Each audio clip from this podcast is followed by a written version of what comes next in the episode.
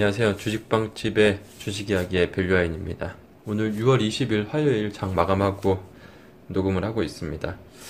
어, 오늘 전반적으로 시장 흐름 약세 흐름이었습니다. 뭐 표면적으로는 코스피 지수가 뭐 약보합, 아, 보합권에서 마감을 했고 뭐 코스닥이 0.6% 빠졌나요? 뭐, 뭐, 크게는 안 빠진 것 같은데, 근데 체감 지수는 상당히 좋지 못한 것 같습니다. 아마 아, 방송 들으시는 분들도 그러실 것 같은데 오늘 저도 관심 종목들 보니까 거의 한 8, 90%가 하락을 한 것 같더라고요.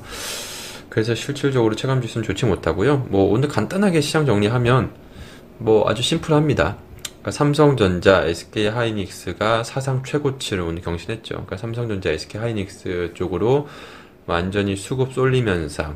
그 밖의 종목들은 초토화.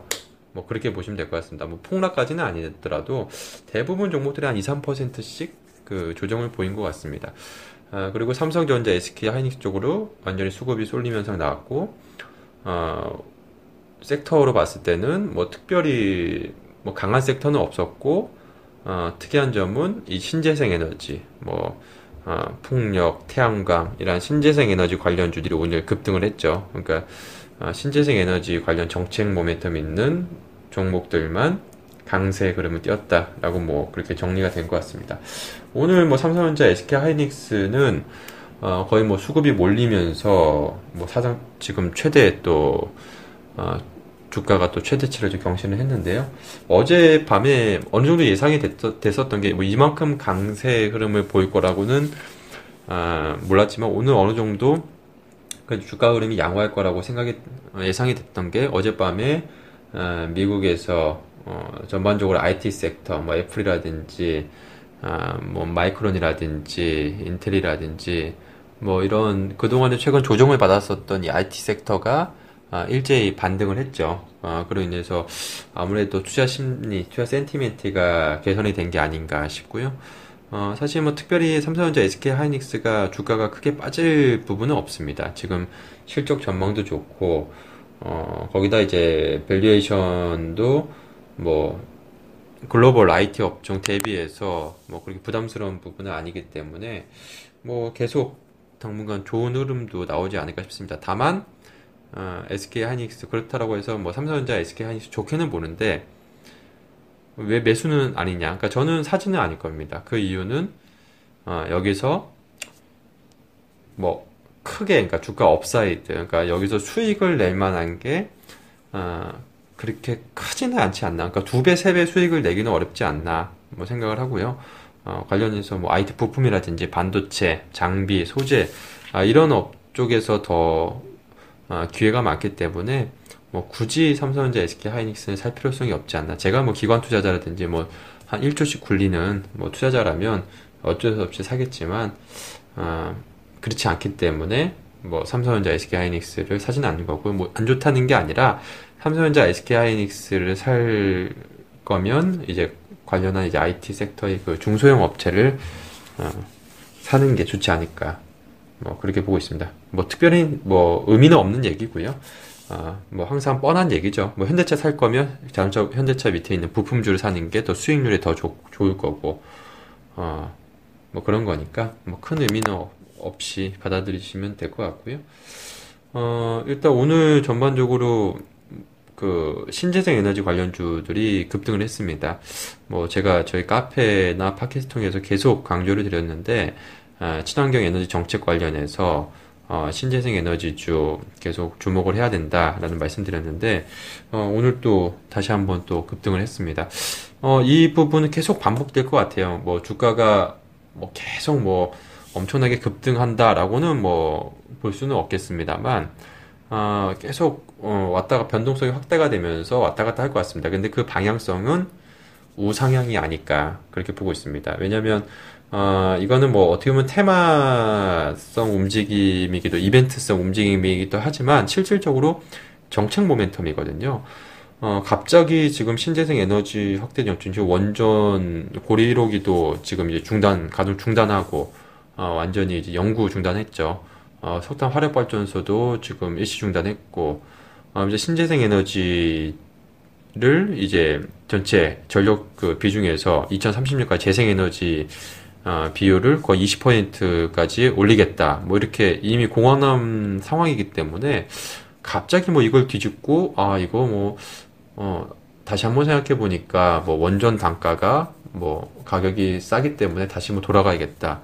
뭐 그러진 않을 거잖아요. 뭐 초등학교 무슨 어, 공약도 아니고 어, 실질적으로 대선 공약이고 다 분석이 어느 정도 끝난 상황에서 어, 지금 본격적으로 정책을 이제 가시화하는 국면이기 때문에 뭐 재생에너지 정책 확대 정책이 앞으로 계속 나오지 않을까 싶습니다. 그래서 뭐 IPS 비율 확대라든지 REC 가중치 상향이라든지 뭐 입지 그 재생에너지 관련한 뭐 태양광 풍력 관련한 뭐 입지 규제 완화라든지 뭐 여러 가지 뭐 전기차 관련한 정책이라든지 여러 가지 정책들이 순차적으로 나오지 않을까 싶고요. 그에 따라서 어, 그 정책이 나올 때마다 또 시장에선 반응을 하겠죠. 그 반응이라는 것은 주가가 상승을 하겠죠.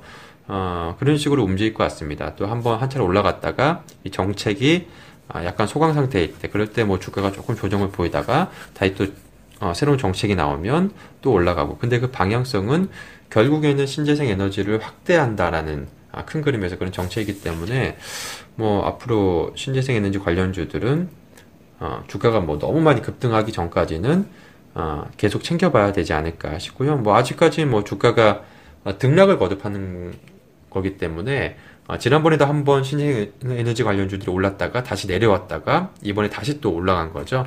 그렇기 때문에 뭐 반복적인 부분이기 때문에 뭐 추가적으로 크게 오르지는 어, 급등하지 뭐 한 50%에서 100% 급등하지 않는 이상 계속 어, 관심을 가져야 된다. 그러니까 과거와는 상당히 좀 다르게 보셔야 될 것 같습니다. 이거는 어, 임기 초에 정책적으로 강한 강력하게 지금 드라이브를 걸고 있는 상황이기 때문에 뭐 풍력, 태양광 업체들, 뭐 유니슨, 뭐 CS 윈드, 뭐 동국 SNC, 태웅, 일지 머티리얼즈, S 에너지 뭐 많죠. 어, 관련한 종목들 다 어, 주목을 하셔야 될 거였고요. 그러니까 전기차 관련 아까 일진머티리얼즈는 어, 태양광 풍력은 아니고 이제 전기차 쪽이죠. 그러니까 전기차 2차 전지 배터리 관련해서는 뭐 일진머티리얼즈라든지 후성, 뭐 상아프론테크, 우리 산업 뭐 이런 종목들도 어, 계속 주목을 해야 되지 않을까 싶습니다. 오늘 뭐 전기차 관련주는 의외로 어, 좀또 신재생 에너지 관련주 상승에도 불구하고 별로 안 상승을 안 했는데 이미 최근에 많이 올랐죠. 중국발 그런 정책 모멘텀이 부각이 되면서 어, 한 차례 올랐기 때문에 어, 좀 쉬어가는 흐름이 나오지 않았나 싶고요. 지금 뭐 전, 국내 전기차 시장 같은 경우에도 예, 본격적인 확대 전기차 확대 정책이 나오게 되면 어, 상당히 좀 통장 모멘텀이 부각이 될 가능성이 높기 때문에 어, 전기차 관련주들, 신재생 관련주들 전반적으로 계속 어, 주목을 해야 되지 않을까 이렇게 보고 있습니다. 어, 그래서 지금 뭐 특별하게 뭐 지금 시점에서는 아직 이제 어닝 시즌에 본격 들어간 것도 아니고 어 약간 좀 속강 상태를 보일 가능성이 있습니다. 시장 상황 자체가 뭐 강력한 모멘텀을 그 받을 만한 이미 어, 코스피 지수도 그렇고 코스닥 지수도 그동안에 좀 가파르게 올라왔기 때문에 어, 뭐 조정이 온다 하더라도 자연스러운 현상이죠. 그러니까 어, 주식이라는 게 뭐 개별 종목도 마찬가지지만 아, 지수 같은 경우에 전체 시장 흐름을 봤을 때 아, 꾸준히 상승했으면 어느 정도 또 쉬어갔다가 다시 또 상승하고 항상 뭐 추세적인 상승에서도 강세장에서도 그게 뭐